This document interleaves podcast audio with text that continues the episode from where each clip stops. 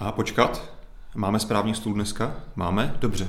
Můžeme začít. Vítejte u téměř jubilejního 149. Mobilecastu s Honzou a Martinem. Ahoj. Čau. Martin si tady něco pouští. To je Google Assistant. Aha. Tak uh, možná bychom mohli zaměstnat Google Assistant, aby to dneska za nás odvyprávěl, co bude obsahem dnešního Mobilecastu. Zvládne to Google Assistant? OK Google.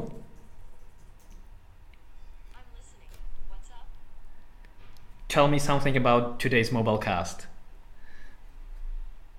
These came back from a search. Tak asi ne. První téma, Cast 612. Advanced mobile hacking. Dobrý, hmm. tak uh, zatím, zatím se ještě úplně svoji práci nemůžeme outsourcovat na roboty stoprocentně, třeba to přijde až za chvíli. Takže to je bohužel na tobě. Zatím je to zatím na nás. Eh, tím pádem, ale vy jste asi třeba z titulku poznali, že dnešní díl bude takový futuristický. Nebude to ale úplně zahalené takovou tou spekulativní mlhou až do takové velké míry, jako někdy jindy. Nebudeme se bavit o nějakých pohádkách, které přijdou za pět, za deset, ani třeba za rok, protože téměř všechna témata, která tady budeme probírat, se stanou tento rok při nejhorším na začátku příštího roku. Takže Aha. Proto jsem vlastně ten dnešní díl nazval sci-fi za rohem, protože opravdu některé ty věci, které dneska budeme rozebírat, jsou sci-fi trošku a jsou docela blízko. Takže třeba nějaká nová Nokia eh, s retro designem. Tak potom už záleží samozřejmě, co, co si jako každý představuje pod tím, co je sci-fi a co je ta zářná budoucnost. A nebo tady vidím sci-fi, uh, Apple bude mít tři iPhony. Tak, to nové. si mysl, nové, no. Tak to je sci-fi. teoreticky, jakože podle logiky Apple měl tři nové iPhony minule. Když... Já ti na to nebudu skákat, projeď, projeď plán tohoto sci-fi za rohem. Začneme, začneme věcí, kterou jsme už několikrát probírali, tentokrát ale konečně máme nějaké konkrétnější hmatatelné věci, které se opravdu chystají a to je téma ohebných displejů, věčné téma, Martinovo oblíbené.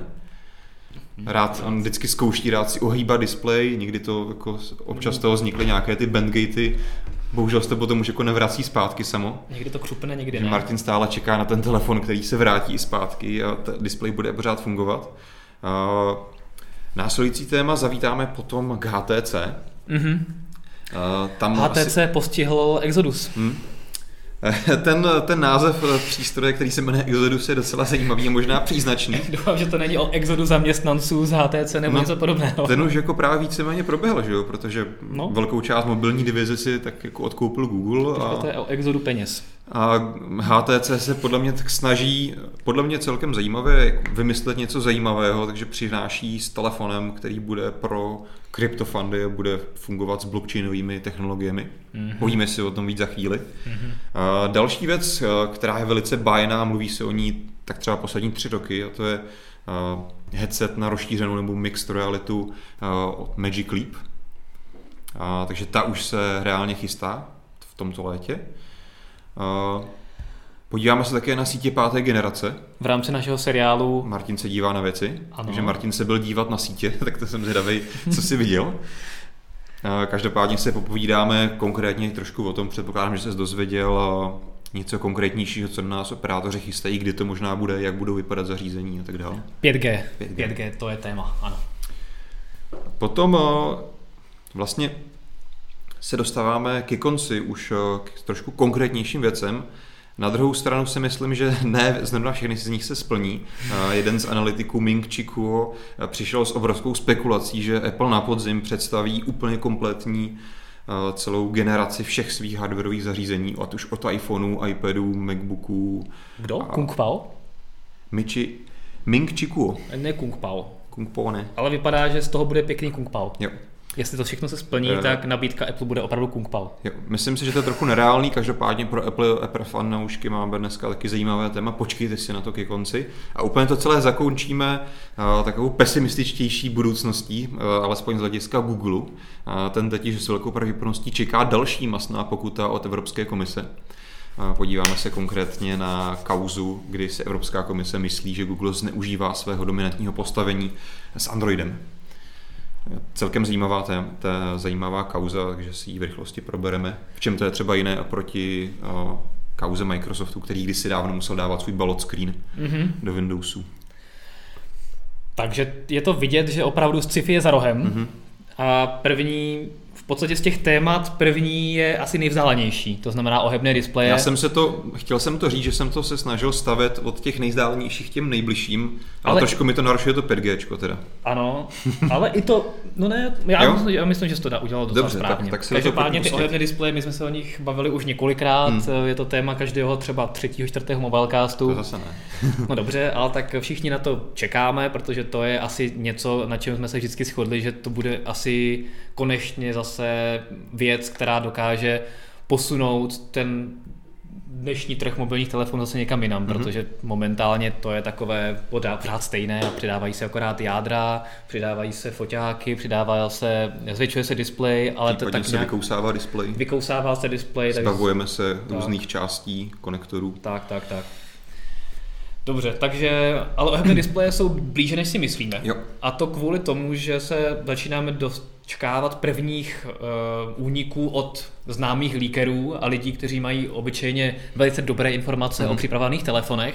A ten uh, telefon, který by měl zahájit tu éru, pravděpodobně by měl být Samsung Galaxy X, možná mm. 10, to uvidíme, jak to, ale asi spíš X opravdu. Právě zajímavá spekulace, z které to hlavně pramení, je ta, že by tady Galaxy X, eh, ten telefon tedy s ohebným displejem od Samsungu, mohl přijít na CESu 2019, to znamená úplně na začátku roku 2019. Ano. Tam... A potom v Barceloně na MVC, což je nějaký březen, únor, mm-hmm. tak tam by měl přijít Samsung Galaxy S10. Mm-hmm. Že to bude podle mě jako zajímavé, tak jak vlastně u iPhoneu všichni bojují dodnes, jestli tomu říkat X nebo 10, tak Samsung si to ještě vylepší, vylepší pokud takhle bude. Bude to X a S10, tam to aspoň bude jasné. Máš ale... tam to S, no. Tak a opravdu by se to mělo tedy udít vlastně za půl roku. Hmm. A samozřejmě ještě nevíme, jak ten telefon bude přesně vypadat a ty rendry v podstatě jsou víceméně fanouškovské a moc nevíme, jak, jaký form faktor Samsung zvolí ale co, by, co je zajímavé, tak by měl být nejenom ohebný displej, ale samozřejmě by měl mít i zakřivené baterky, mm-hmm. které by měly být stokovatelné nějak na, nějakým způsobem na sebe, tak aby to zařízení mohlo být nějakým způsobem zakřivené to je ohebné. Ale je uvidíme jedna právě, věc, co mě bude... trošku od, odrazuje, aby to nakonec nedopadlo, že to nebude ohebný telefon, ale jenom ohnutý telefon. No jako, Protože já pokud si... máš o jako zahnutou baterku, tak to úplně jako nevypovídá, že by ta baterka měla být flexibilní. To spíš, hmm. nebo bude do nějaké míry asi muset být, ale jako spíše to nebude, protože prostě proč mít ohnutou baterku, to potom musí mít ohnutý telefon jako výchozím stavu. Jasně a je možné, že to nakonec dopadne podobně jako LG G Flex, Přesně, který, na to se mířil, který no. byl ohebný a jak si říkal, že čekám na zařízení, které se mi vrátí zpátky, tak u toho LG G Flexu, když si ho narovnal, tak se ti zpátky zase z toho Dobře, udělal banán. Ale to ale se bavíme chceme... o pár milimetrech. Ano, takže já jsem fakt jako hodně zvědavý, protože to jsme se už několikrát bavili o tom, že není tak problém ani display, ani další komponenty, které jsou relativně malé, ale největší problém jsou ty baterky, které hmm. jsou prostě velké a potřebuješ je do toho těla, které bude ohebné nějak dostat. A třeba se s tím Samsung nějak popasoval. Na druhou stranu, co už... se třeba dostaneme k těm dalším zařízením, který budeme probírat v rámci ohebných displejů, tak ty to řeší právě tak, že ta baterie ohebná být nemusí. A dost si myslím, že by to Samsung taky tak asi měl vyřešit, je, že prostě máš dvě pevné části a máš nějaký kloub, který se ti nějak ohýbá. Takže nemusíš mít samozřejmě baterii v tom kloubu a máš dvě, dvě celkem standardní baterie v těch dvou rovných standardních částí toho telefonu. Ale samozřejmě budoucnost ukáže.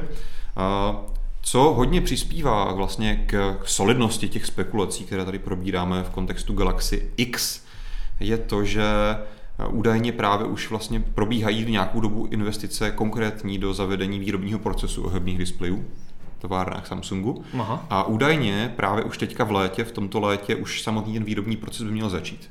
Takže už by se buď dnes, nebo třeba za měsíc opravdu fyzicky měly začít výjíždět z nějaké tajné továrny, opravdu ohebné displeje. Samozřejmě ohebné OLED displeje teoreticky tady máme už dlouho, ale samozřejmě v nějakém kontextu toho skutečného zařízení.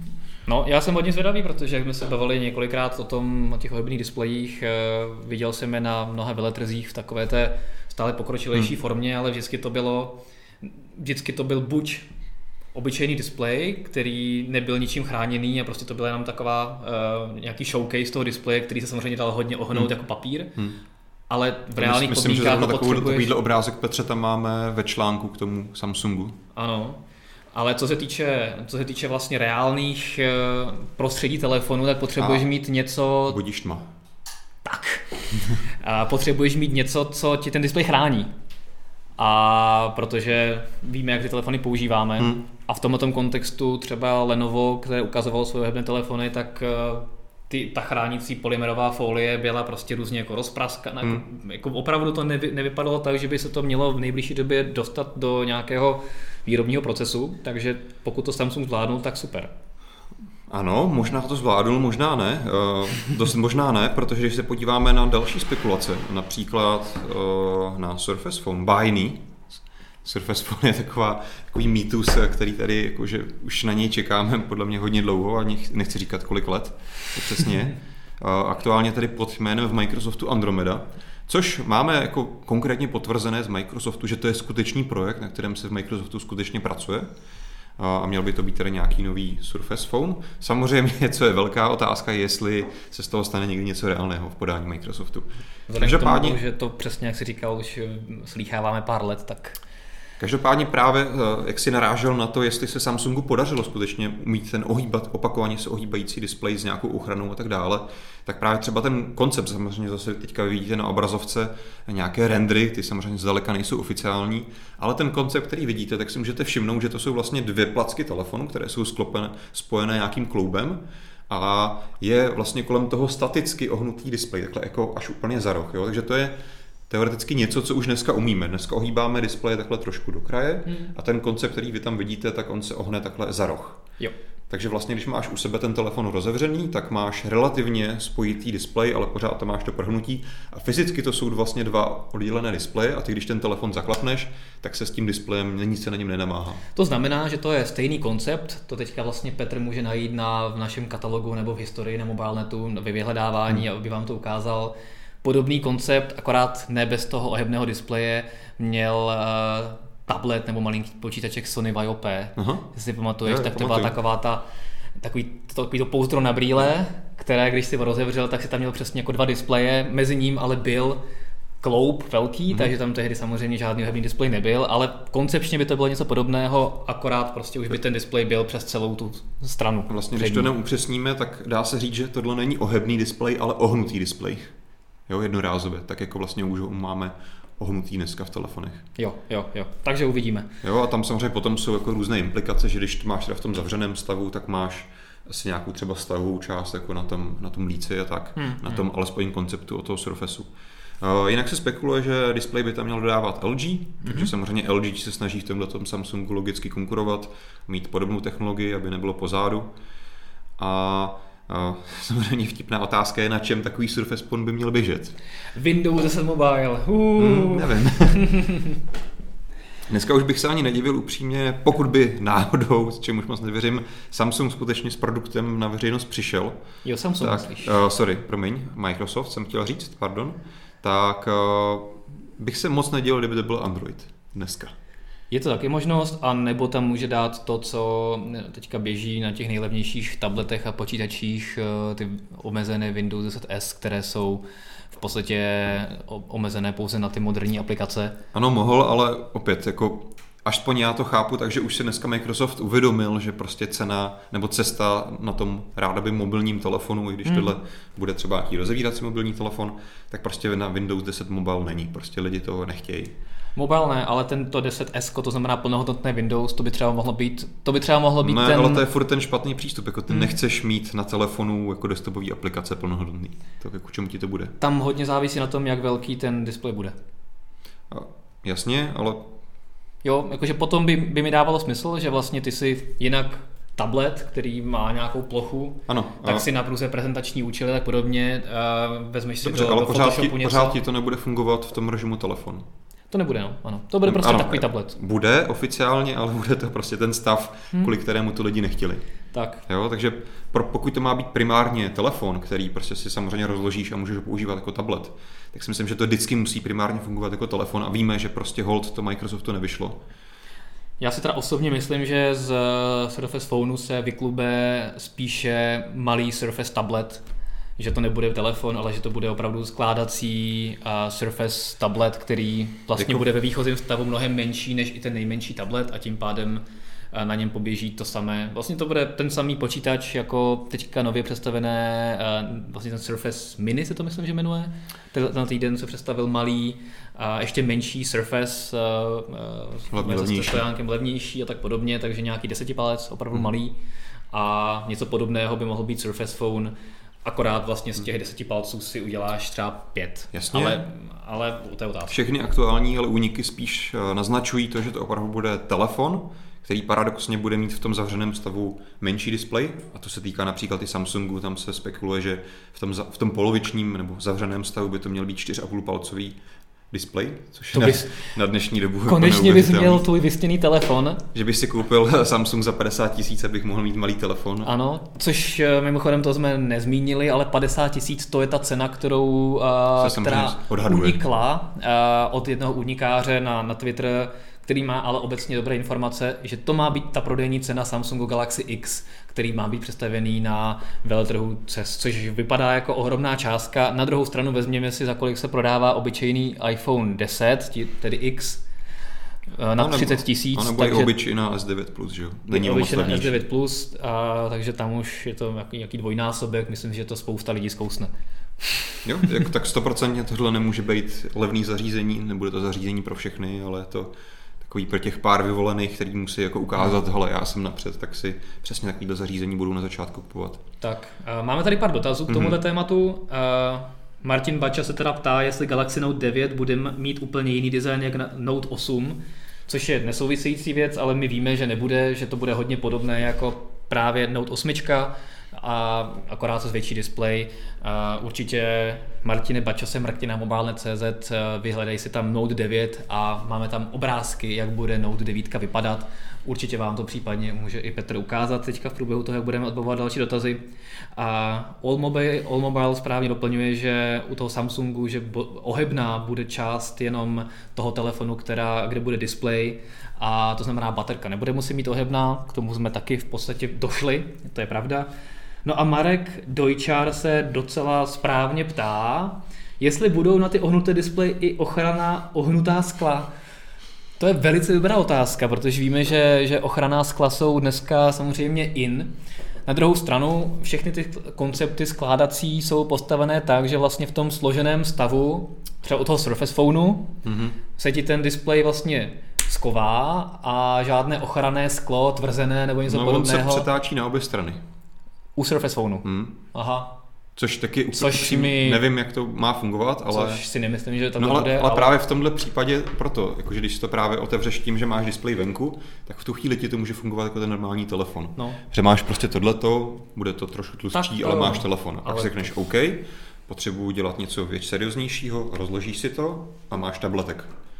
To by bylo super, ale nevěřím, že to tak bude, protože to, jako co uděláš s tou přebývající částí na jedné nebo na druhé straně toho displeje, to jako, to, to, No to tam právě částečně řeší to, ten zahnutý displej toho Surface uh, bylo by konceptu. to paráda. Každopádně i v tomhletom, v to, i v tomhletom konceptu, i u toho Samsungu samozřejmě nějaké ochranné tvrzené sklo moc jako použitelné nebude, no tak No, tam, t- pokud skutečně ten displej bude ohy- ohýbací, tak samozřejmě nemůže být jako no, klasicky tvrzené, protože to takové sklo je vždycky křehké, se ti Nalepíš si rozbije, tam nějakou folii, rozbije která- se tím, tím ohnutím například. tak, takže si tam musíš nalepit nějakou folii, která bude stejně ohebná jako ten displej. Eh, jo. Já mám na folie svůj Ano. názor, Ale mně to přijde jakože eh, hrozně perverzní, jakože ch- chtít si na ohebný telefon lepit další folii. No a co když ti ten Samsung Galaxy X za 50 tisíc korun spadne v metru? No tak jsi přišel o 50 tisíc, je to tvoje chyba. No, no to, A jako- já mám stejný názor, Vě- ale Většinou ti žádná folie s tím nepomůže.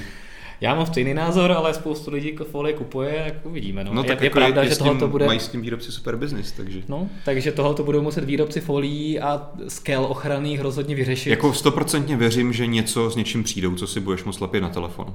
I nějaký kryty divný a další věci. Mhm, mhm. No a Omabel tady má ještě doplnění, než se posuneme k dalšímu tématu, že je velmi zvědav, jak bude ohýbatelný displej pevný při silnějších dotycích, případně stylusu. Hm? Jakože třeba v tom místě, kde pod ním nebude nějaká... větší Možná si nemyslí spíš jako třeba u notebooku, když máš dotykový a máš dotykový displej, tak jak moc pevný ten kloup, aby se ti to takhle neotevíralo. Nevím, hádám. ale to budeme muset nechat na Samsung. To, každopádně... Určitě jsou to samozřejmě jako validní eh, věci, které ten výrobce bude muset vyřešit. Každopádně s, uh, už asi předem můžeme říct, uh, že pokud se nic zásadního závažného nestane, tak na CESu v Las Vegas stejně jako každý rok bychom být měli. Takže pokud se tam opravdu Galaxy X představí, tak se můžete těšit na online zpravodajství, videa, fotky ze skládacího telefonu, prvního skládacího telefonu na světě. Já se na to osobně hodně těším, protože to zase bude, konečně to nebude placka, ale tak bude to něco víc. Fakticky z první skládací nebude, že jo, ale... No dobře, no, tak uh, ohebný. Takhle jako opravdu hodně ohebný. To se uvidí právě. To se uvidí. Každopádně, co je na horizontu a trošku dřív, hmm. tak je HTC Exodus. Jo. Já jsem jenom chtěl doplnit k tomu předchozímu tématu, že samozřejmě LG musí se Samsungem držet krok, takže má i vlastní vlastní patenty o, o skládacího ohebného telefonu. Hmm. Tam třeba například o těch dvou uh, konceptů, které jsme probírali teďka, tak zase tam z toho uh, patentu to spíš vypadá, že by ten telefon se měl jako zavírat takhle přehýbat na výšku. Jo, jo, no. Ale zatím nic víc o tom nevíme. Každopádně je celkem logické, že oba hlavní výrobci OLED displejů se samozřejmě snaží do téhle, do téhle technologie pušovat a ale já se ne, na tohoto, nebýt zaostalý. Tak, ale já se na tohoto hodně těším, protože teďka konečně zase budeme mít hodně směrů, každý výrobce si bude snažit eh, přijít s něčím, nějakým svým řešením, který je podle něj to nejsprávnější, hmm. nejzajímavější a budeme tady mít zase spoustu různých jako skládacích ohebných telefonů, stejně a různých jakoby form factorů, stejně jako to bylo před mnoha lety, když jsme měli ještě, netla, ještě tlačítkové telefony, hmm. tak různé Včka, Nokia Engage, různý jako rostodivný tvary, eh, cukrátka, rtěnky, které byly jako telefon a takovéhle věci, takže já se na to hodně těším, že třeba příští rok budeme mít konečně něco víc než jenom jako placku vedle placky. Hmm. Jenom ještě Olmobile celkem vtipně dodává, že možná bude vlastně ohýbatelný ten stylus. Hmm. Takže když budeš mít ohebný note, tak vlastně si dáš do ní stylus a ohneš ho s tím stylusem ten telefon. To jako, to bude potom... Zář, to, zá, zářná budoucnost nás čeká, moc se na to těšíme. To tisíc, ne 50 potom. Dobrý, ale pojďme, odejdeme eh, z skládacích displejů a pojďme se podívat na HTC Exodus. Ano, jako HTC obecně na tom není nějak uh, zářně. Hmm. Na druhou stranu pořád vyrábí velice kvalitní telefony. Veli, třeba teďka v červenci, si můžete ostatně přečíst recenzi na, na mobilnetu, tak eh, jsme otestovali HTC U12+, tedy nová lajková loď a hodně se nám líbilo ale bohužel si ho moc lidí nekupuje, hmm. takže si ho spíš kupují ti, co se chtějí odlišit, ale pořád to platí, že HTC dělá velmi dobré telefony a je škoda, že těch eh, prodaných kusů není tolik, to jak tak. by si asi zasloužilo, takže to zkouší jinými cestami. Hmm. HTC samozřejmě je hodně aktivní na poli Vive, kde si udělal velmi dobré jméno na poli virtuální reality a teďka se rozhodlo najít nějakou další novou cestu, kterou by se mohl odlišit od dalších výrobců a to je už zmiňovaný HTC Exodus, tedy nějaký blockchain phone. Mm-hmm. No, tak nám vysvětlíš, jak to bude fungovat? Jako já, Nebo kdy... stačí ti ten úvod, jo? Uh, no ty mi vysvětlíš, jak to bude fungovat dobře, dobře. nejlépe. Já bych si ho, já bych asi uh, jako Exodus jako kryptopeněženku moc asi nepoužíval, ale bylo by fajn samozřejmě, uh, kromě toho, nevím, jak se teďka jmenuje ten český startup, který udělal takovou tu malou kryptopeněženku. To se přiznám, že nevím. Uh, takže bych místo něj nosil uh, telefon a měl ho jako kryptopeněženku dobře, super. Samozřejmě kryptopeněženka je jedna z takových těch nejvíc očividných tak. Eh, funkcí toho telefonu, ale možná dobrý začít eh, vůbec tematicky, jak to HTC vidí. Vidí to jako nějaký jako novou, novou revoluční typ zařízení. Eh, vlastně celý, celý ten telefon se má točit kolem blockchainových hmm. technologií, kromě kolem těch, na co jsou navázaný dneska hlavně ty kryptoměny. Jenom možná bych jako velice, velice vágně a zhruba vysvětlil, když se řekne blockchain, tak o co jde. Já si dám kafe, jo? ne, ne, ne, bude to rychlý. Ale myslím si, že je fajn eh, aspoň tušit ty, kteří to nevědí vůbec, eh, o co se jedná, protože si myslím, že to hold nás tady nemine a budeme to slýchat čím dál tím víc. A blockchain je vlastně technologie, která se stará o bezpečný a transparentní ukládání dat, který by mělo být díky svým principu, jak funguje, neměnitelný v případě, že bys to změnil, tak je to dohledatelný.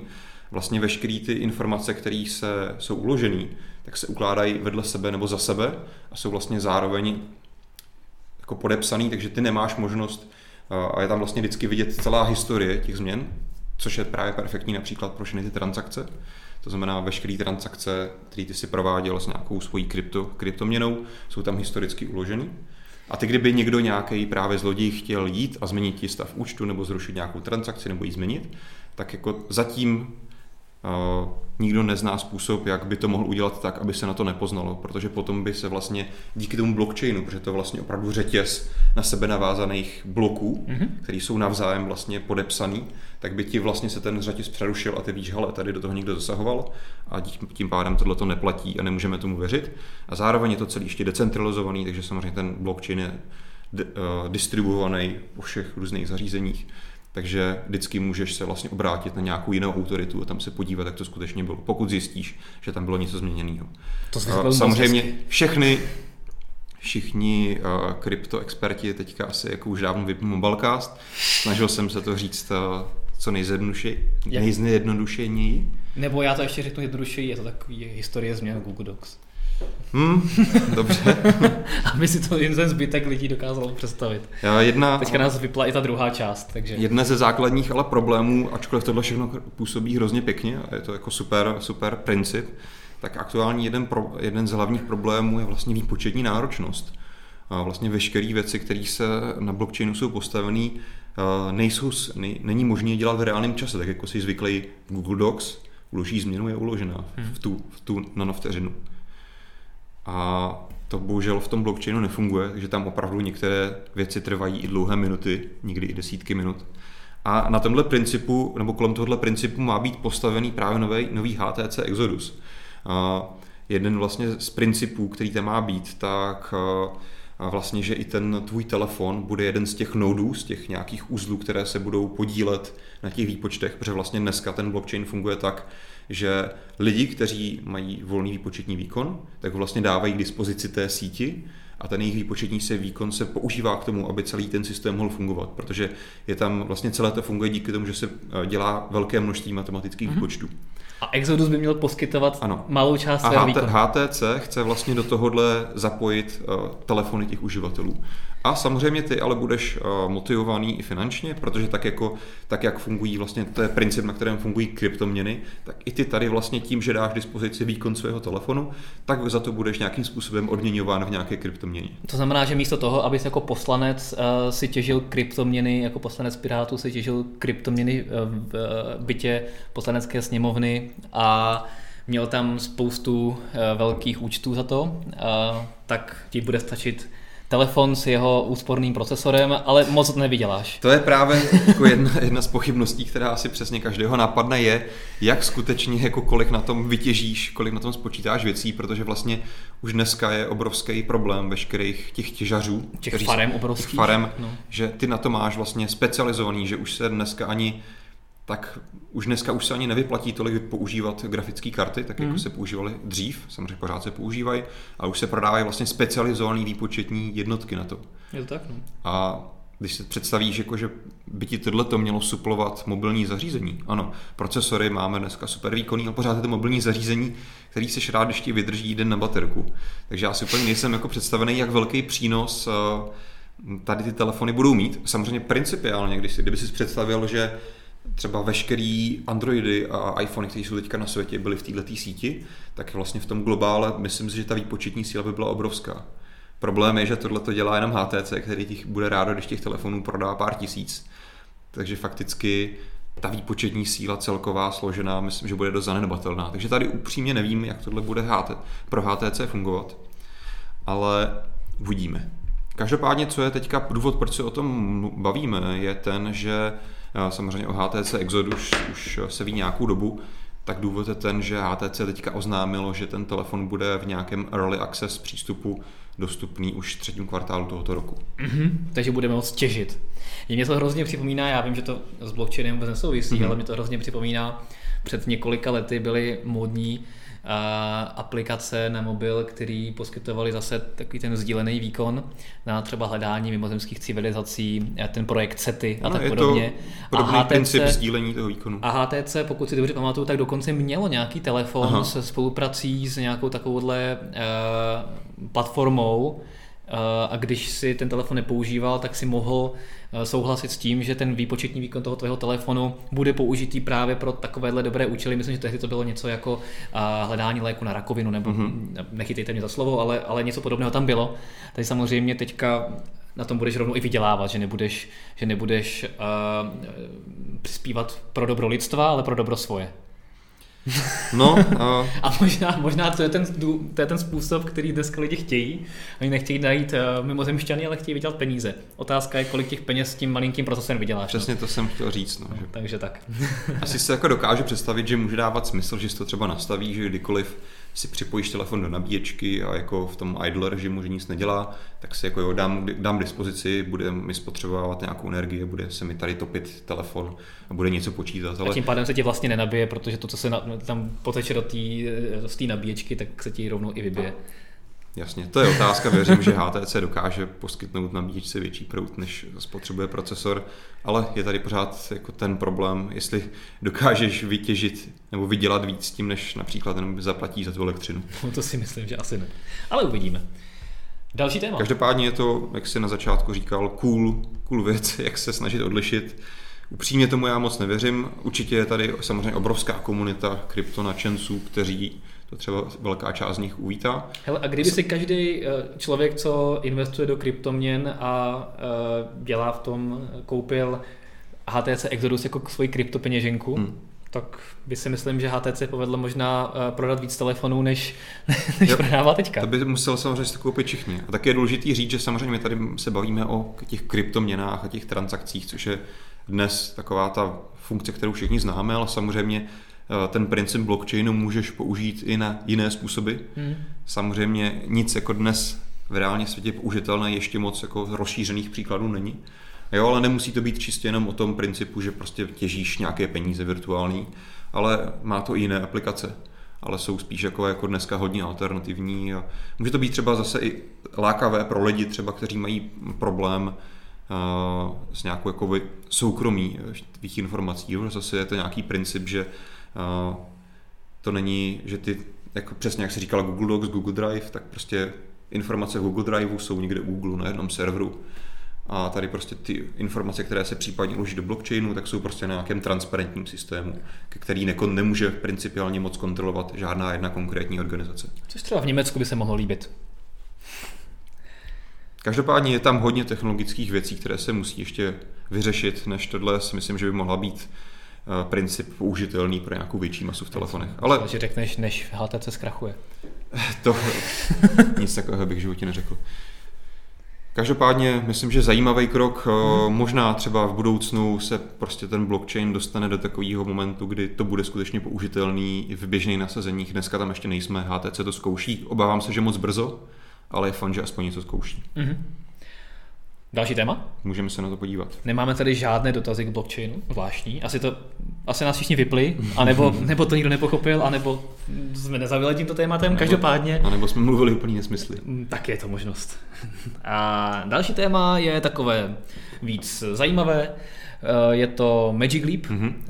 takový ten dlouho už připravovaný platforma pro vlastně vir, ne, ne virtuální ani uh, no ne virtuální realitu, ale rozšířenou realitu, takovou tu mixed reality, mm-hmm. to mhm. znamená něco podobného, jako zahájili kdysi HoloLens. Jo.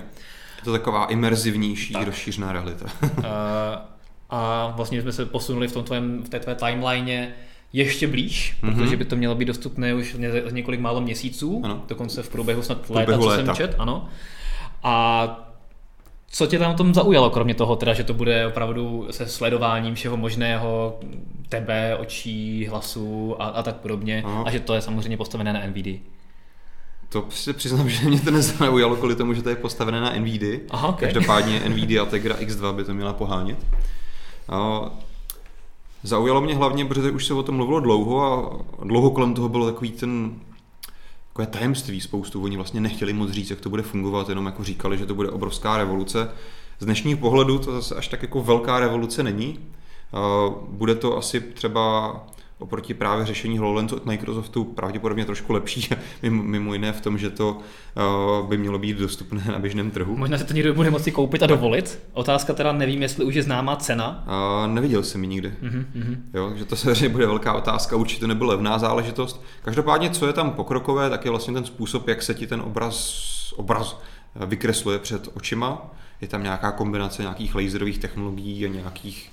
Přiznám se, že tomu úplně nerozumím na rovinu, mm-hmm. ale je to, je to složitější způsob, než eh, jak se používal doteď vlastně nějakých jako běžných projekcí mm-hmm. na nějaký hranol nebo displej nebo nějaké sklo. Jo. Uh, jeden, jeden vlastně z přínosů je, že oproti HoloLens například by to mělo mít širší úhel pohledu, Což je přesně to, co jsem se chtěl zeptat, no, protože to byla jedna, vlastně jediná moje výtka k HoloLens, eh, že to byl úžasný kousek techniky, nebo i je, ale pořád ten ta výseč, kterou si viděl, byla jako příliš malá, takže ty, ty hmm. hologramy, to byla jenom opravdu malá část toho, co si kolem sebe viděl. A to byla hrozná škoda, pokud tady se to podaří zlepšit. Tak tady vlastně vidíš, že jsou to takový celkem jako vtipně vypadající ano, steampunk, steampunkový braille, který jo, máš jo. opravdu na očích. Ano. Takže jako tam opravdu asi nemůže, není to s největší pravděpodobností tak, že by to bylo ten display přes celý to to sklo, když to řeknu hmm. takhle jednoduše, který, skrz, který vidíš, ale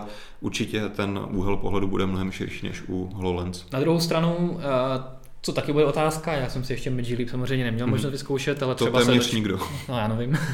ale třeba se dočkáme v nějakém z dalších dílů našeho seriálu hmm. Martin se byl dívat na věci. Třeba. A ale tam mě hodně zajímá, jak to bude s celkovou použitelností a, a pocitem, když je budeš nosit, protože HoloLens jsou fajn v tom, že máš takový jakoby vizor, mm-hmm. který a, vlastně máš připevněný pouze na horní části a víceméně dolů do, a rovně vidíš relativně normálně hmm. a nemáš pocit takové té uzavřenosti tady u, toho, u té konstrukce, kde máš opravdu sklíčko a všude kolem máš vel, velký rám, tak ty to v podstatě si musíš dát brýle, prostě přes, brýle. Které, přes které koukáš a buď vidíš ten obraz, ale kolem sebe už nevidíš nic, nemáš tam žádnou, žádné periferní vidění, samozřejmě. což samozřejmě může být uh, Neskoušel nepříjemné. jsem to samozřejmě, ale nemyslím si, že to je až tak jako vyloženě, že bys měl jako takhle, že když se podíváš do stran, tak tam vidíš nějaké velké rámečky. Já si myslím, že to bude srovnatelné, jako když si nasadíš sluneční brýle. Jo. A každopádně zatím, co vím, tak to zkoušela pouze jedna jediná redakce na světě Rolling Stone časopisy Rolling Stone v Americe. To mě teda zajímalo, proč ten nevím. Rolling Stone, ale a každopádně oni jako říkali, že je to velice pohodlný proti jako HoloLensu, je to pohodlný, je to lehký, můžeš, máš tam jako spoustu, bude tam spoustu vlastně typů různých nástavců, jakože velikost na čelo, na opření na nosu a takhle hmm. dále, takže by si to měl opravdu možnost tak to chápu já, že opravdu počítají s tím, že si to ergonomicky nastavíš tak, abys to mohl nosit dlouhou dobu také je fajn, že vlastně v těch brýlích samotných je jeden výpočetní čip a potom ty máš ještě nějaký další takovou malou placku, kterou si například připneš na opasek, v tom je další výpočetní čip. Mm-hmm. Jo, takže nemusíš úplně všechno nosit 100% na hlavě. A plus jenom, když tak vlastně bavíme o tom hardwareu, tak máš ještě nějaký ovladač v ruce, kterým samozřejmě může něco ovládat, hmm. ale není to jediný způsob ovládání, máš potom samozřejmě na tom headsetu je spoustu kamerek, takže máš i rozpoznávání vlastně gesturkama, a můžeš to ovládat i vlastně tím, že nějak otáčíš hlavou nějaké pohyby, můžeš to ovládat logicky hlasem. Takže to a co je zajímavé, tak můžeš to ovládat i pohybováním očí. Mm-hmm. Takže právě oni ukazovali nějaká dema, kdy právě která reagovala na to, kam se koukáš svým okem. Mm-hmm. Takže to si myslím, že je celkem zajímavý. Mm-hmm. No a otázka je potom, jaká, jaká je cílová skupina. Jestli oni to chtějí spíš eh, dostat do rukou běžných lidí, běžných mm. zákazníků, kteří to budou mít na nějaké zajímavé prvky, hry a tak podobně, protože víme, že HoloLens eh, si ten trh hledali spíš, nebo byli i zaměřeny spíš na profesionální sféru. Mm. Viděli jsme je v rukách NASA, různých univerzit, eh, různých architektů, designérů a tak hmm. podobně. Mm. Ale samozřejmě pro běžné lidi nejenom dlouho, že nebyly určené, ale byly jako velice drahé. A jsou mm. velice drahé, to jsou, eh, myslím, že teďka stojí nějaký 2000 nebo 3000 dolarů, mm. nebo tak nějak, takže to je opravdu hodně na to, aby si jenom tak jako tady postavil motorku do, no. do prostřed obýváku, anebo si skypoval s někým, za to asi, asi dokážeš ty peníze utratit lépe. takže tady asi to je opravdu určené pro běžné uživatele, což by měl být ten hlavní. Z těch dem, co jsem viděl, tak rozdíl. tam byly spíš takový zábavnější věci. Hmm. A samozřejmě to je velká otázka. Magic Leap by určitě bylo rád, kdyby to bylo právě pro ty běžné lidi, aby toho prodalo co nejvíc. Jako na, to, na tohle, pokud Ale... ten field of view bude, ten, ten to, ten pohled bude rozšířený, hmm. tak na to se opravdu těším, protože i, ta, i s tím omezeným uh, polem viditelnosti v, u HoloLens, když jsem hrál tu hru hmm. detektivní, která byla zasazená do reálných prvků uh, místnosti, hmm. tak to bylo hrozně zábavné, že prostě opravdu člověk šel a doma otvíral ty skřínky nebo další věci a v té zdi měl prostě tam, kde má normálně zeď, tak tam měl něco zajímavého a vypadalo to fakt dobře. Takže mm-hmm. tady, pokud to bude opravdu ještě lépe udělané, tak já se na tohle hodně jo. těším. Já si myslím, že právě jeden z těch klasických use caseů, který to bude prodávat, budou právě takové nějaký herní věci. Hmm. Tady Bastnatec obecný eh, nám eh, tady píše názor, že podle něj by to šlo dobře využít ve stavebním oboru. To určitě ano, to je vlastně jedna z věcí, kam hodně cílili HoloLens a kam a vlastně s tím tím jsme viděli hodně i dema, mm-hmm. takže vlastně když jsem ty HoloLens prvně zkoušel někdy před dvěma lety nebo třema lety na Microsoft Buildu, když ještě nebyly vůbec k dispozici, tak uh, jsem si hrál na instalatéra a hledal jsem vlastně nějaké e, trubky za zdí, které se mi tam promítaly v, v rozšířené realitě, hmm. abych věděl, co vlastně v té zdi je, kde jsou kabely, kde jsou trubky a tak podobně a takové různé věci, nebo HoloLens ukazuje pořád jako návod, jak jakoby jakožto instalatér, amatér si máš opravit nějaké věci, takže tě tam k těm eh, různým pohybům a nástrojům ukazuje šipky, jak máš držet klíč a kudy máš jakoby něco šroubovat a tak podobně. Jasně, víme, jak to v reálu asi funguje, ale, ale ano, to je asi jedna taky z věcí, kde se to nabízí. Samozřejmě architektura, mm-hmm. to potom je e, další věc. Máme tady i další názory.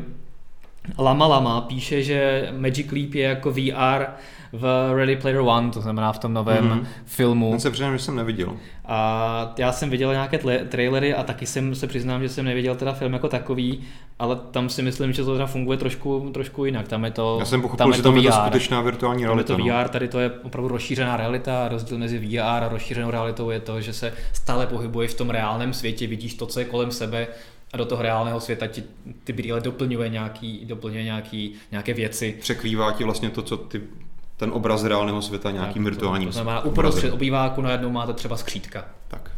Tak, to je třeba rozšířená realita. A ve virtuální realitě nemáte obývák a máte skřítkový les. Jo. Tak. a... Dobře. Další téma. 5G. Mm-hmm. No. Já se teda teďka rovnou uh, asi se připravíme na to, že nám bude chodit teďka obrovské množství komentářů ohledně 5G, rychlosti připojení, FUPu a tak Aha. podobně, ale připravme se na to a já zkusím teda něco, něco, něco říct ještě mm. předtím, než ten obrovský, obrovské penzum stížností na operátory a na FUP eh, přijde. A Vodafone minulý týden na festivalu v Karlových Varech využil toho, že tam jako vždycky prezentuje svoje nové technologie mm. v Karlových Varech, já jsem si to dohledával, tak eh, spouštěl jako poprvé 4G eh, kdysi, Aha. Eh, když byl festival a byl to jedno z prvních měst, kde spouštěl i 3G před mnoha, mnoha lety v roce 2010. Jo. A 2013 zažil českou premiéru u Vodafonu LTE v Karlových Varech. No a teďka tam ukázal reálný provoz, test 5G. Mm-hmm. Samozřejmě pořád to byly víceméně laboratorní podmínky, protože to zařízení, které přijímalo ten signál 5G, bylo asi tak metr od té antény. Ale stále. Mm-hmm. Každopádně rychlost, kterou jsme... Vytáhli to z té laboratoře teda na ano, festivalu. na festival a fungovalo to. Mhm. Dosáhli jsme rychlosti 1,84 gigabitu za vteřinu. Hmm což jako je, je super. A je to samozřejmě teorie, protože... Zeptám se jenom, to přijímací zařízení bylo nějaké mobilní, nebo to byl nějaký počítač připojený do sítě? To přijímací zařízení je hezky vidět, pokud tam Petr má článek, tak vám může ukázat, je to vlastně první fotka v galerii toho článku a je to takový ten bílý válec eh, u, těch, eh, u toho kolejiště, a je to v podstatě takový jako mobilní hotspot, takový malý, uh, malá Že to ještě krabička. nemělo úplně form faktor nějakého telefonu nebo tabletu? Vůbec ne. Nějaký jako malinký router třeba Zat, Ano, přesně tak. Malinký router, co, to, co teďka vlastně operátoři nabízejí jako nějaký ten in, bezdrátový mm-hmm. internet na doma, tak to bude zařízení, jo. které teďka uh, s tím funguje. A to bude taky zařízení, které, se kterým to bude Vodafone chtít spouštět. To znamená, komerční provoz chce už mm-hmm. spustit eh, v prvním čtvrtletí příštího roku 5G okay. v Česku. Samozřejmě v centrech velkých měst, tam, kde je ta eh, kapacita na tom nejhůře, mm-hmm. tam, kde opravdu je potřeba přidat tu kapacitu, tak tam s tím to vlastně takhle spouští, ale zatím samozřejmě nejsou mobily. Takže zatím to, to bude mířit na ten rádoby pevný bezdrátový tak. internet na doma. Tak, ale je to spíš kvůli tomu, že zatím na to opravdu nejsou zařízení hmm. a Vodafone to chce otestovat, jak to vlastně v reálu bude fungovat. Každopádně, proč vlastně 5G? Ano, ta rychlost 1,84 gigabitů za vteřinu je jako ohromná oproti, oproti čty, píkovým rychlostem 4G, třeba desetinásobná toho, co teďka je potřeba říct, že to je kapacita celého toho vysílače, že jo? Jednak, samozřejmě. O tu se musí podílit všichni uživatelé. Ano, a zároveň tady měl Vodafone poměrně široké pásmo a samozřejmě to, jak máš hmm. široké pásmo, tak ti dává dohromady i rychlost, kterou můžeš eh, eh, nabídnout. Hmm. Takže tady to samozřejmě bylo jenom o to ukázat, co by bylo možné, kdyby. Ale rychlost krásná. Co bude vlastně největší výhoda 5G eh, oproti 4G, tak je odezva, mm-hmm. která v laboratorních podmínkách je nějaké 4 milivteřiny mm-hmm. a milisekundy, ano, milivteřiny a v reálu nějakých 8 až 10, což je zhruba poloviční mm-hmm. údaj oproti 4G, mm-hmm. což ti už dává dohromady relativně slušnou odezvu na různé uh, výpočty, které teďka nebyly úplně možné. Mm. Uh, samozřejmě pořád je to horší odezva, než když máš nějakou, nějaký optický kabel zapojený do počítače, Takže skoro. Pařit na tom hry asi ještě nebudeš úplně? Uh, pokud, ano, pokud budeš blízko vysílače, tak samozřejmě se dostaneš i na lepší podmínky, na lepší odezvu. Na druhou stranu třeba tam Vodafone hezky ukazoval balancujícího robotka, taky to je vidět na těch, na těch fotkách, mm-hmm. zrovna druhá fotka, kterou tam máme. A vlastně bylo to zajímavé, že ten výpočetní výkon toho robota, který um, zajišťoval to, že ten robot nespadne, protože měl jenom dvě kolečka a potřeboval balancovat mm-hmm. dopředu dozadu, tak byl v cloudu. Jasně. A díky tomu, že ta odezva byla takhle rychlá, tak on se dokázal opravdu rychle rozhodovat a nespadnul. Jakmile to přeply na 4G, tak jo. i, že vlastně i laboratorní 4G. signál z toho gyroskopu musel běžet přes 5G do cloudu. Tak tam se to vypočítalo a zpátky tak. se mu vrátilo, posuň se o motorkem o 3, přesně 3 tak, mm přesně tam. Tak, no a, a vlastně když se přeplo na 4G, na odezvu, která je běžná ve 4G, tak to během několika vteřin spadlo, protože ty odezvy nebyly takhle rychlé. Takže ano, je to prostě jenom takový blbý příklad. Jasně. Ale ukazuje to, že třeba díky tomu, že ta odezva bude výrazně nižší, tak samozřejmě je to možné použít i pro některé příklady, které uh, použití, které teďka nebyly možné a třeba určitou část výpočetního výkonu uh, přenést na cloud. Mm-hmm. Jsou to, jak se pořád bavíme o různých jakoby, aplikacích, uh, výpočetním výkonu v telefonu, nějakých různých zařízeních, IoT a tak podobně, což je hrozně důležité, protože si budou moci ty informace stahovat rychleji. Takže odezvat, mm-hmm. to bude prostě to, co je potřeba a hlavně proč 5G je potřeba, není to ta rychlost, ale to kapacita. Přesně tak. To je prostě to, s čím operátoři teďka bojují. V centru velkých měst už teď 4G nestíhá, lidí je moc, zařízení je moc a nejsou to jenom telefony, tablety, ale IoT zařízení, těch eh, auta, která se budou do cloudu připojovat čím dál tím víc. Těch zařízení je strašně moc a ty dnešní sítě nedokáží uh, obsloužit takovéhle velké množství zákazníků na jedno. A podívejme se třeba, co se děje na stadionech, na koncertech a tak podobně, když prostě tam máš tisíce, desítky tisíc lidí na jednom místě, tak ty sítě prostě nestíhají. Přesně tak, což je odpověď přesně na jeden z dotazů od Erika 2003CZ Budín, Budína, a který se přesně podotýká, že Uh, aha, tak to jsem přečetl špatné jméno. to jsem se právě zhrozil, protože... Uh, myslel jsem Františka Koudelku hejtra. Proč 5G, když 4G nemá plné pokrytí? Dávat další anteny mobilu, jako kdybych už teď neměli dost. Tak. Právě proto kvůli té kapacitě. Přesně tak. Uh, třeba to zařízení, které tam ukazovali, tu anténu, a je to vlastně vidět hezky na, na tom spodním obrázku v článku, který vám určitě Petr taky teďka ukáže, tak ta anténa navenek vypadá podobně jako anténa 4G, ale co je zajímavé, tak právě součástí té 5G antény je spousta malinkatých antén, které se dokáží vlastně ten svůj vyzařovací výkon velice dobře směrovat. Mm-hmm. Je tam eh, je ta konfigurace 64 MIMO, takže tam má 64 přijímacích a vysílacích antének mm-hmm. v, tom, eh, v tom vysílači, v té bedně.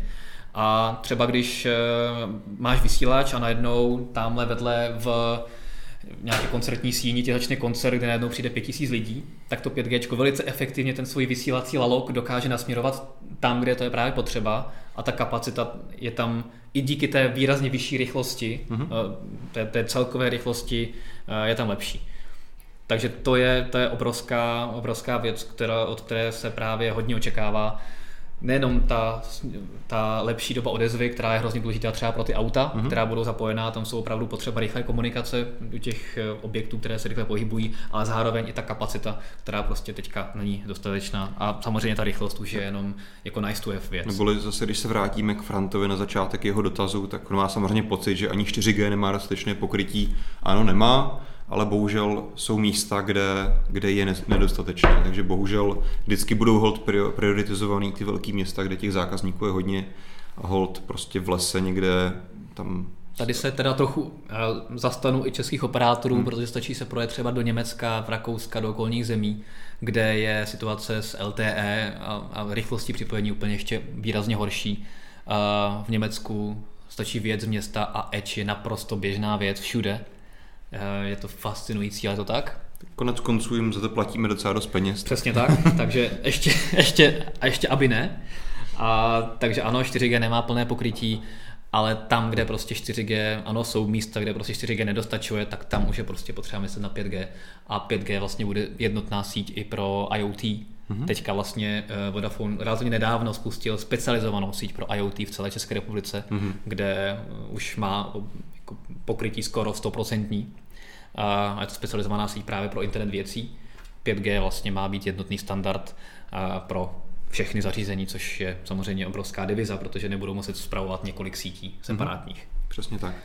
Já možná teda teďka přečtu skutečně ten dotaz od Erika, který, kterého jsem předtím milně zmínil. A ten říká, že podle ní jsou 4G, 4G balíčky drahé, což jsme naznačovali, a nedokáže si představit cenu 5G balíčků. Já, možná mě někdo opravte, ale nemyslím si, že by někdy operátoři výrazně dlouho dělali to, že by uh, vlastně ti víc spoplatňovali novější technologie nebo rychlejší technologie připojení. Že si myslím, že to je vždycky tak prostě, že ano, tady to nabízíme a prostě na to, co se dokáže aktuálně připojit, tak skrz to používáš internetové připojení. Takže si nemyslím, že by tady mělo přijít, jakože když hele, chceš používat 5G, tak si budeš platit dvojnásobek. Tak Aspoň v minulosti si myslím, že to tak nebylo. Taky doufám, že to tak nebude. Uh, Takže pokud všechno bude tak, jak předpokládáme, tak prostě až přijde 5G, až budeš mít 5G mobil, tak by to mělo být stejně drahé, tak jako drahé teďka 4G připojení. Mm-hmm. Alespoň pro toho uživatele koncového. Tak a máme tady dotaz, nebo spíš, ano, je to dotaz od Fantomas Maga, mm-hmm. který jsem přesně jako tento typ dotazu očekával, takže dobře, že se někdo takhle zeptal. A že 5G bude v režii našich operátorů opět s FUPem 150 až 200 MB měsíčně, což teďka teda už snad není úplně tak, eh, že bychom měli takhle nízké FUPy, ale dobře. Trošku se to zvýšilo, ale ne o moc. Ne? Ale k čemu je tedy ta rychlost, když jsou u nás tak mizerné datové tarify stále? A co na to říct? Chceš se ujmout té odpovědi, nebo se toho mám zhostit já? Můžeš pokračovat. Dobře. Rychlost připojení, to je 3G, 4G nebo 5G, nedělá nic s tím, co člověk eh, stahuje. Trochu jo. teoreticky ano, ale pokud si já chci stáhnout, pokud já jsem na koncertě a chci si vyfotit svoji oblíbenou kapelu a chci si ji odeslat na Facebook, ten tu jednu fotku, tak eh, ta fotka bude mít pořád 5 mega, ať jsem ve 4G nebo v 5G. Rozdíl bude v tom, že když jsem na tom záleží, koncertu, záleží skrze jakou těch uh, jasně, ale posíláš, jasně, ale... přes stejnou síť, přes, stejný, přes stejnou aplikaci, ale berme to jako příklad. Mířím, mířím tam, že samozřejmě dělá, dá se to dělat i u fotek a dělá se to hlavně například u videa což je samozřejmě mnohem větší spotřeba těch toho datového toku, je právě přesně podle toho, jak moc, jak velkou kapacitu sítě máš, tak tak eh, o to, o to větší samozřejmě dokážeš eh, ten větší míru toho datového toku zpracovat. Takže samozřejmě pokud si koukáš na YouTube, koukáš se na YouTube, eh, nedej bože, jako v Edge nebo nějakým pomalým 3G, tak na to budeš koukat jako ve 280p, mm-hmm. ale když se připojíš na LTE, tak na to koukáš v 1080p a najednou Jasně. máš datový tok prostě 10 krát větší. Jasně, ale můžeš zvolit, že si dáš jako nižší. Ano, můžeš. Proto jsem záměrně uh, použil ten příklad té fotky, která bude, uh, pokud budeš uploadovat přes Facebook a máš tam nějakou plnou kvalitu, tak se ti nebude nějak výrazně měnit. Ale rozdíl je v tom, že když jsem na tom zaplněném koncertu, tak přes to 4G, když eh, ta síť to nedokáže pořádně obsloužit, tak tu fotku si třeba neuploaduju ani u toho 5G, protože ta kapacita bude výrazně lepší, tak mi tam ta fotka proletí a těch 5 MB a mi tam proletí výrazně rychleji. Yep. Neznamená to, eh, že by automaticky s tím, že se přepne na 5G, ten telefon začal spotřebovat více dat? To určitě ne, sám od sebe nebude pokud teda se nebavíme o tom streamování videa, tak jakože spotřebovat data víc sám o sobě, ale na druhou stranu jako z rychlejší sítí roste chutí používat víc. Určitě. To asi můžeme říct všichni z vlastní A zkušenosti. zároveň čím větší FUP, tak samozřejmě tím menší zábrany mají lidé se omezovat, takže to samozřejmě víme všichni, ale to mi přijde důležité, aby znova zaznělo, že spoustu lidí i v našich článcích a tak podobně, vždycky, když vidí nějaké, nějakou rychlost 5G hmm. nebo nového 4G, tak vždycky říkají, no tak to budu mít mnohem rychleji FUP pryč, protože ta síť je čtyřikrát rychlejší, což je jako blbost, protože eh, je to, ta, ta rychlost ti nezvětší to, tu stahovanou informaci. Jo, jo, samozřejmě tady to by trošku jinak platilo, kdybys přesně tu bezdrátovou síť používal na třeba ten domácí internet, což už dneska operátoři taky nabízejí. Tam samozřejmě ten typ používání je trošku jiný. Ale jo, máš pravdu. Na druhou stranu je potřeba říct, že vlastně pokud máš dneska LTEčko, tak jako upřímně si nedokážu moc představit, pokud teda nejseš na nějakém tom přetíženém místě, proč bys měl potřebovat větší rychlost. Stejně si myslím, že by si vystačil na dnešní použití, zase jako nechci říkat, že víc nepotřebujeme, ano, v budoucnu budeme potřebovat víc, ale v tuhle chvíli si myslím, že jaký jsou ty kapacity té sítě, jsou výrazně nadimenzovaný nad tím, co potřebuješ, aby si stáhl mail, odeslal fotku i se díval na to YouTube video. Hmm. Jo? A tady, to, tady jde zase o tu kapacitu celé té sítě, protože prostě ten těch eh, množství lidí, které se do té sítě připojuje a začíná si zvykat přesně na to používat ty data víc a víc, eh, odvykat si od toho, že data používám pouze doma na Wi-Fi nebo v práci nebo ve škole, eh, tak prostě tohle bude stoupat a stoupá to a z důvodu toho je potřeba navýšit tu kapacitu.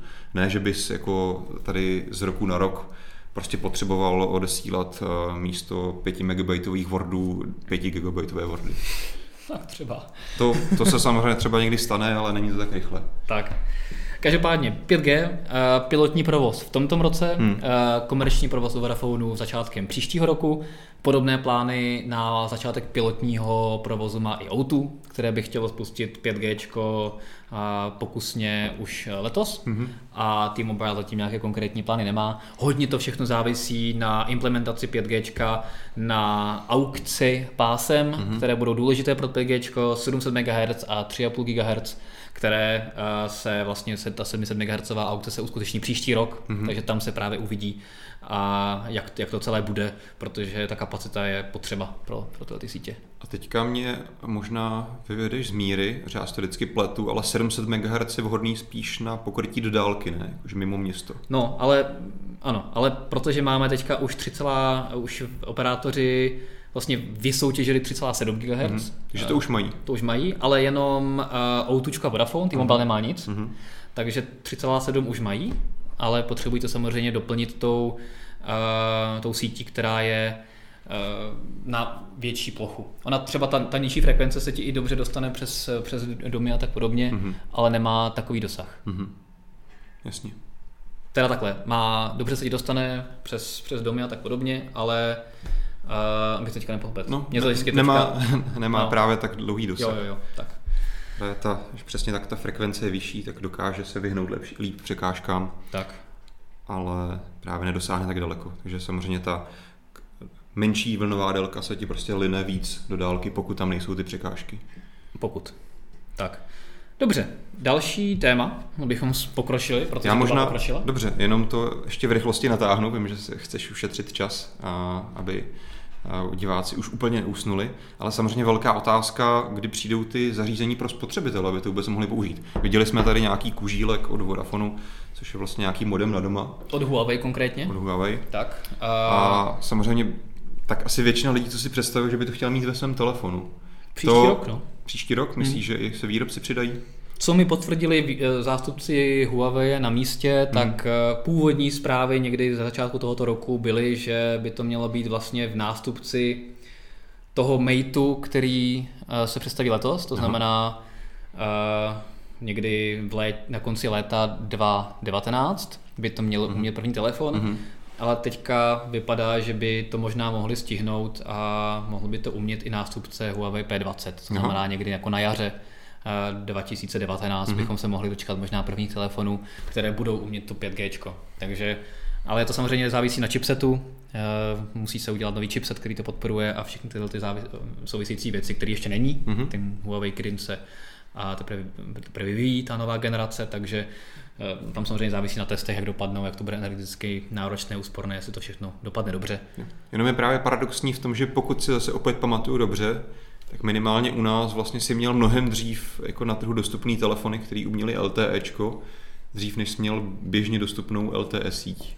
Teď mi přijde, že to je trošku naopak, jo? Mm. že už tady začínají být první nějaký experimentální 5G sítě, ale 5G telefony jsou ještě jako relativně nedohlednu, bavíme ono to se. Je, ono to je asi způsobené i tím, že ta standardizace 5G standardu byla opravdu hodně komplikovaná a dlouhá a vlastně ten standard byl uzavřen až teprve zhruba před třemi týdny. Hmm. Jakože před třemi týdny opravdu jsme se vyvinul a finalizoval mezi všemi subjekty finální standard 5G. To znamená, že až v tuhle tu dobu vlastně výrobci finálně ví, že ano, tyhle ty parametry ty zařízení musí mít a můžou to začít nějakým způsobem vyvíjet. Samozřejmě ta, ty sítě s tím korespondují, ale tohle je fakt jako hodně čerstvá věc a zároveň v průběhu té standardizace se těch sítí pokusných postavilo hodně, aby se zjistili různé parametry, protože to je fakt jako 5G je velká věc na dlouho dopředu. Mm-hmm.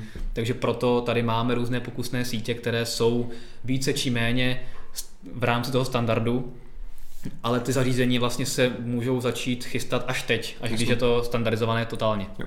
A na druhou stranu taky asi potřeba podotknout, že máme možná trošku zkreslený vnímání díky tomu, že jsme v České republice dost stoprocentně určitě byly jiné pokrokovější trhy, kdy skutečně probíhalo i jako veřejné testování, veřejné spouštění LTE sítě. Určitě. V době, kdy ještě LTE telefony nebyly běžné. Jenom my jsme Korea byli v té době hodně pozadu. Korea a spol a tak podobně. Ale tak samozřejmě pozadu jsme i teďka. Například Huawei má už v mnoha čínských městech, mimo jiné v Šanghaji, mm-hmm. má desítky vysílačů 5G, které v reálně ve městě fungují mm-hmm. a mhm. testuje na tom provoz svých zařízení. Takže samozřejmě není ano. to komerční deployment, ale, ale no, už tam mají jako dohromady desítky a stovky vysílačů 5G normálně v, v provozu, takže Jasně. No zase jsme trošku pozadu, no. Ale těším se na to, za půl roku už máme i 5G. Super. Tak jo, zastavme se rychle u, i u Apple, který jsme slibovali, nesmíme tedy zklamat ani Apple, Apple fanboys a fangirls.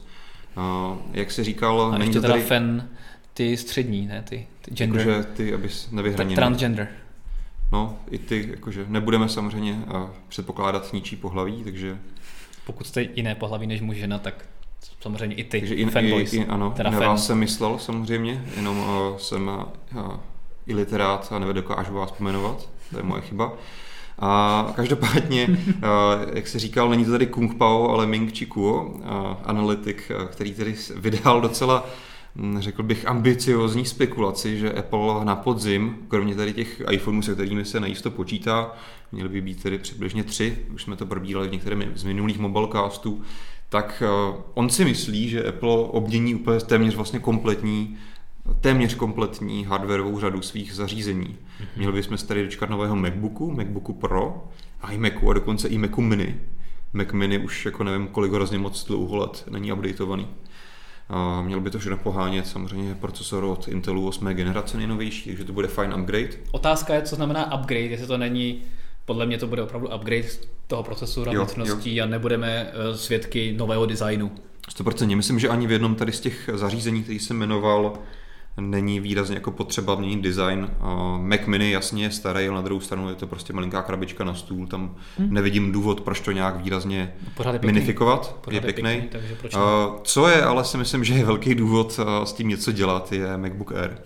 to je nový směch, no. Což je taky jeden z modelů, který by měl být součástí této obrody.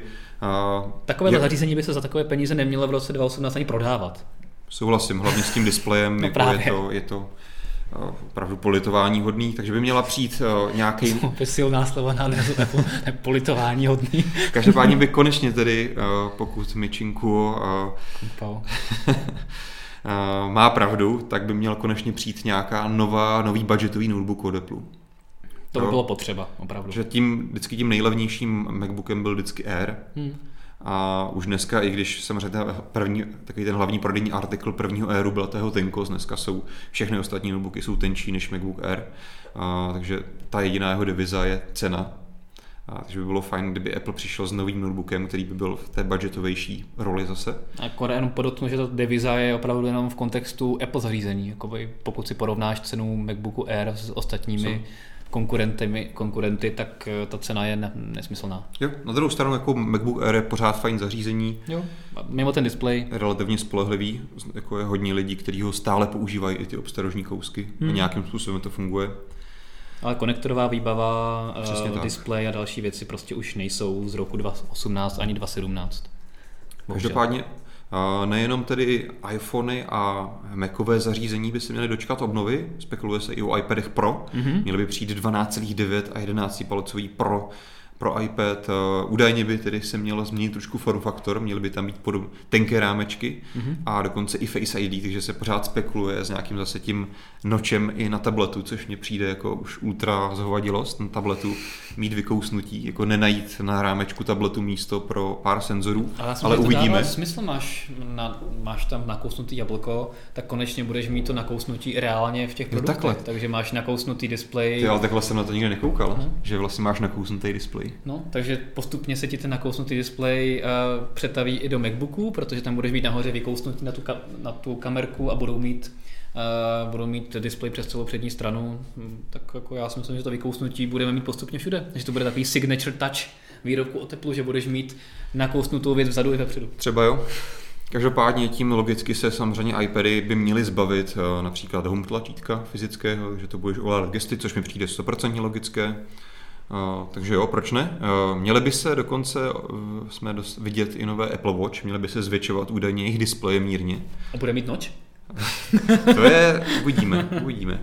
Právě se spekuluje, že má tady vyrůst ta menší varianta z 1,5 palce na 1,57 a 1,65 se má zvětšit na 1,78 palce. Což by jako by nemuselo ještě znamenat, že se bude zvětšovat celá ta Přesně, část právě jedna, jedna ze spekulací je, že by ty hodinky mohly zůstat stejně velké, ale zmenšil by se ten pomy- pomyslný rámeček, což by mohlo nahrávat právě tomu noči, ale to, to bych tomu, to, to bych tomu snad ani nevěřil. nemáš tam kamerku vepředu, no, pokud jako tam nebudou Face dávat... ID na, na hodinkách. Hm, to bylo dobré, no. Na druhou stranu je pravda, někdo že... ve spánku jako to, můžeš jo dneska přes hodinky poslat zprávy, zavolat, tak Jo, jo, SMS. ti někdo otočí rukou, když spíš a Hm? může dělat cokoliv. A na druhou stranu to kontroluje, jestli máš eh, otevřený oči, ne? No právě Face proto, ID. proto by tam bylo to Face ID, protože dneska, když máš jakýkoliv víceméně smartwatch, tak je probudíš a můžeš jako provádět příkazy, Jo, že? takhle, ano. Že teďka bys nemohl, dokud si neotevřeš Ale já myslím, že tam noč nebude, protože teďka ten rámeček je tak velký, že tam rezervy jsou. No, to nechme stranou. A konečně bychom se měli dočkat produktu reálného, kterého známe už rok. To je AirPower nabíječky, to znamená Hurá! běžné či, či nabíječky, která už i IKEA vyrábí spoustu let. Tak konečně by po dlouhých slibech měla přijít i od Apple na trh právě tento podzim. No já si nemyslím, že to je teda úplně běžná nabíječka. Já jsem pochopil, že co, co trvá Apple tak dlouho je, že tam v podstatě můžeš jakoby hodit ta zařízení relativně jako jakkoliv Hmm. a budou tě nabíjet, což jako je samozřejmě dost jako zajímavá věc, že nemusíš to vždycky pozicovat úplně přesně na tu Mhm. nabíjecí cívku, což je u těch multinabíječek dneska trošku problém. Mhm. problém, no, tak musíš si najít, kam máš tento zařízení eh, položit. Tady, že tam prostě položíš ty věci nějak jako tak, jak si je sundáš z ruky a budou se ti nabíjet, to mi přijde jako cool. Jo. To znamená, že on tam asi potřebuje implementovat spoustu různých nabíjecích spirál, které se nějak jako překrývají, aktivují a tak podobně. Já určitě nespochybnuju to, že k tomu měl Apple nějaký technologický důvod, ale přece jenom jako Nemyslel bych si, že je Apple až tak neschopný, že nedokáže za, dva, za, za rok uvést na trh jako obyčejnou bezdrátovou nabíječku, když to dokáže každý Číňan tamhle v garáži Přesně. udělat za týden. Spíš vidím fail v tom, že to opravdu představili před tím rokem s těmi novými iPhony. Oni samozřejmě potřebovali představit bezdrátovou nabíječku, když přinesli bezdrátové nabíjení, hmm. ale dobře, tak si jako myslím si, že Apple je dostatečně zkušený na to, aby věděl dobře, takhle Jo, jo, to- ambiciozní nabíječku prostě nedáme v následujících měsících, tak teďka představíme i nějakou tu obyčejnou, kterou zvládne každý Číňan. To jenom mě, aby to mě taky překvapilo, no, že prostě hlavně představili jen tu velkou, takže kdybys představil nějakou jako malou obyčejný kolečko, hmm. to jak mají ostatní, nebo nějaký stojánek, tak jsou za vodou všichni, všichni uživatelé Apple za to budou dávat 10 tisíc za malinkou bezdrátovou nabíječku, protože to má prostě logo Apple a budou happy. Jo. A akcionáři taky budou happy. Poslední, poslední věc, která by se měla dočkat updateu malého, jsou AirPods, to znamená ty sluchátka, celkem oblíbený. Mhm. A měl by se jako zlepšovat bezdrátový přenos a další drobnosti, ale Budou tam mít pořád ten utrhnutý kabel? Asi jo. asi jo. Mhm. Mm-hmm. Jako nic konkrétně víc eh, se o tom neví, výrazně. Takže tolik, eh, toliko k Apple. Jak jsem říkal na začátku, kdyby jako skutečně Apple přišel s tolika novinkami na podzim, tak bych jako řekl wow. A U většiny z nich by to samozřejmě bylo potřeba, u některých výrazně, ale obávám se, že by jako že to je moc i na Apple podle mě představit tolik nových, tolik nových produktů, eh, dejme tomu v nějakém období, jednoho ročního období. Takže se držme, eh, takže připravme se na tříhodinovou keynote, pětihodinovou keynote. No. Jakože by to vlastně všechno mohlo udělat takové jako one more thing, OK, tak představíme tři iPhony a potom one more thing, tak máme tady MacBooky. Five more things. A one more thing, No, máme tady iPady. No, jo, OK, proč ne? Dobrý, poslední téma. Google a Evropská komise, velcí kamarádi. Washington Post konkrétně přišel eh, se zprávou, že se chystá eh, vynesení verdiktu, konkrétně v tomto měsíci by to mělo přijít, kdy Evropská komise rozhodne o tom, zda Google, Google bude nějak penalizovat, eh, protože se jí nelíbí, jak údajně zneužívá svoji eh, dominantní pozici s Androidem na trhu mobilních zařízení. Fuj. A samozřejmě hlavním, a hlavním trendem v oku jí je to, že údajně Google vynocuje, nebo ne údajně, to tak skutečně samozřejmě je, že vynocuje přítomnost svých aplikací na Androidových telefonech. Samozřejmě tam ta podmínka funguje tak, že pokud chceš mít a, na Androidu Play Store, kde jsou samozřejmě všechny aplikace, tak musíš mít standardní nějakou sadu aplikací. Musíš mít tam Gmail, dalších z aplikací, které teďka nebudu vyjmenovávat. Windows Media Player a Windows Movie Maker. S tím souvisí uh, i samozřejmě přítomnost Chromu a vý- vý- výchozího vyhledávače v něm nastaveného Google, Mhm. což jsou ty hlavní momenty, které se Evropské komisi nelíbí. A Google samozřejmě, myslím, že celkem správně oporuje tím, že Android je zdarma, ale Android je open source a eh, pokud výrobce chce, tak samozřejmě může použít AOSP, open sourceovou verzi Androidu, ale samozřejmě má eh, komerční podmínku, že pokud chceš používat jeho platformu Play Store, tak tam prostě musíš umístit Chrome, Gmail a další aplikace. Což mi přijde celkem logický, hlavně z toho důvodu, že Google opravdu právě nevydělává na prodeji Androidu, on vydělává na tom, že používáš vyhledávač Google.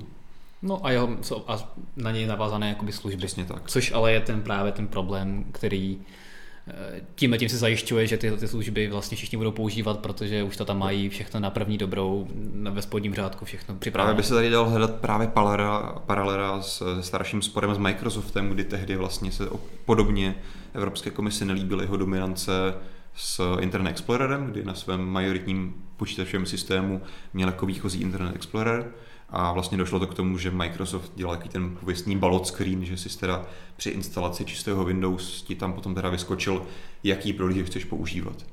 Co tam je právě rozdíl v tom, teda když jenom dokončím tuto myšlenku, než načnu, načnu další, tak je právě, že v tom, že Microsoft vydělával na prodeji toho operačního systému. A potom už jako mu bylo, nebylo pro ně tak jako kriticky důležité, jestli si teda nakonec jako zůstal u Internet Exploreru nebo si nainstaloval něco jiného. Ano, je to pro ně důležité, ale ne tak výrazně. Pokud by jako vlastně Google nenabízel své Google služby v Androidech, tak eh, vlastně nemá důvod ho rozvíjet, protože na něm nebude vydělávat. Takže v tomhle, v tomhle diametrální rozdíl eh, v tom, jak je nastavený ten příjmový biznis těch společností. Samozřejmě otázka je, jestli na tohle jako Evropská komise bude přihlížet. A Je, je pravda, že tady je to opravdu spíš z pohledu uživatele. A že opravdu si myslí, že uživatel tímhletím je, vlastně si myslí, že nemá na výběr a ty věci, které tam jsou předpřipravené, tak jsou jediné možné. Hmm. Tím pádem Google velice jakoby snadno zabraňuje vstupu dalším uh, potenciálně i lepším hráčům uh, nebo věcem, které, které lidé chtějí používat. Takže se na to dívá z toho pohledu uživatele. Je to, je to jeden z pohledů, taky mě to zajímá, jak to Hmm. dopadne. Jestli potom, když si budeš eh, konfigurovat nový telefon, tak ti to tam nabídne prohlížeč od seznamu, vyhledávač od seznamu, budeš si tam moc dát Movie Maker a tak. je to, je to možný. Nevím, co máš pořád s tím movie makerem, ale jo, je to tak. Na druhou stranu mi potom právě přijde, ale opět je to vlastně stejný, stejný problém byl tehdy u toho Microsoftu. Eh, Prostě Evropská komise kouká pouze na toho hlavního hráče a tak trošku přehlíží, že vlastně jeho konkurenti jsou v tomhle mnohem víc striktní a víc omezení. Hm? Vlastně do iPhoneu se ani, iPhone si nezapneš bez toho, aniž by si vytvořil Apple účet. U Androidu pořád jako si můžeš koupit Android telefon, OK, nenainstaluješ si aplikace, ale můžeš ho používat bez Google účtu. Google, Google o tobě nemusí moc vědět. Jo? Můžeš mít vlastně AOSP verzi Androidu, což je třeba běžný v Číně, která vlastně na ní nejsou žádné Google služby. Jo, takže v tomhle tom je eh, Android paradoxně úplně to nejotevřenější řešení, nejpřístupnější a nejférovější, když to takhle přeženu k zákazníkům, ale díky tomu, že je nejdominantnější, tak je to jediné, co Evropská komise řeší. To mi přijde možná trošku Jasně, ale tady k zamyšlení, jestli by teda potom neměla tady ta pravidla být nastavená pro všechny. Hmm. Tak jasně, ale tady je potřeba rozlišit tu AOSP verzi a tu jakoby komerční verzi, a, kterou používá drtivá většina lidí, a, které jsou, kteří jsou právě v Evropské unii. A tam samozřejmě ten problém Ty, jakoby ano, potenciálně může být. Nutně jako ti Google vložně nenutí že jo, používat tu komerční verzi. Ale samozřejmě realita je taková, že si, jako by si jiný telefon nevybral, protože tak, si ho i mimo jiné kupuješ kvůli těm Google službám. Tak a jasně, ale jako nemusíš, ale prostě problém je v tom, že spoustu lidí, víš jak to, víš, jak to je, prostě, že spoustu lidí ani neví, že si může stáhnout nějakou aplikaci, hmm. nebo neví, jak, bojí se toho, takže prostě klikne na to, co tam má a toho samozřejmě Google využívá. Jo, to jako bez pochyb, to je jako takže i když, otevřená věc. Takže i když třeba, možná by to mohlo být uděláno tak, že pokud si tam přihlásíš Google účet a chceš využívat Google služby, hmm. tak tam můžeš dát už, nebo tam můžeš potom eh, navázat na to ty Google aplikace, ale přesně jak si říkal, pokud si chci jako koupit Google telefon, ale chci tam mít, eh, chci tam mít eh, Outlook, Edge a další věci, tak si koupíš Samsung. Tak si koupím cokoliv, ale tím pádem mi tam, by mi to tam nemělo zabírat místo úplně defaultně a měl bych mít svobodnou jako volbu. Takže tohle je si myslím to vnímání té Evropské komise. Hmm že dobře, tak jako dejme, dejme na výběr, jo. když eh, to ten výběr může. Já, já s tímhle principiálně souhlasím, jenom aby jsme se potom jako fakticky naopak to nemělo na spotřebitele negativní efekt v tom, že třeba Google bude chtít platit za licenci Androidu. Hm?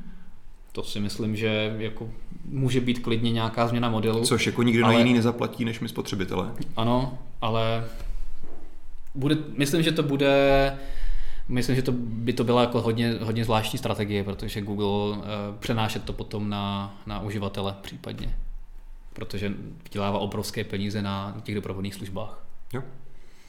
Ale ultimátně jako by ty jeho peníze mohly být ohroženy, že jo? Mohly. Tak uvidíme. Každopádně to se ukáže. Eh, taky si spíš myslím, že Google v tomhle tom spíš spolkne ten knedlík a bude to dál poskytovat jako open source a zdarma jako doteď. Ale to samozřejmě se uvidí.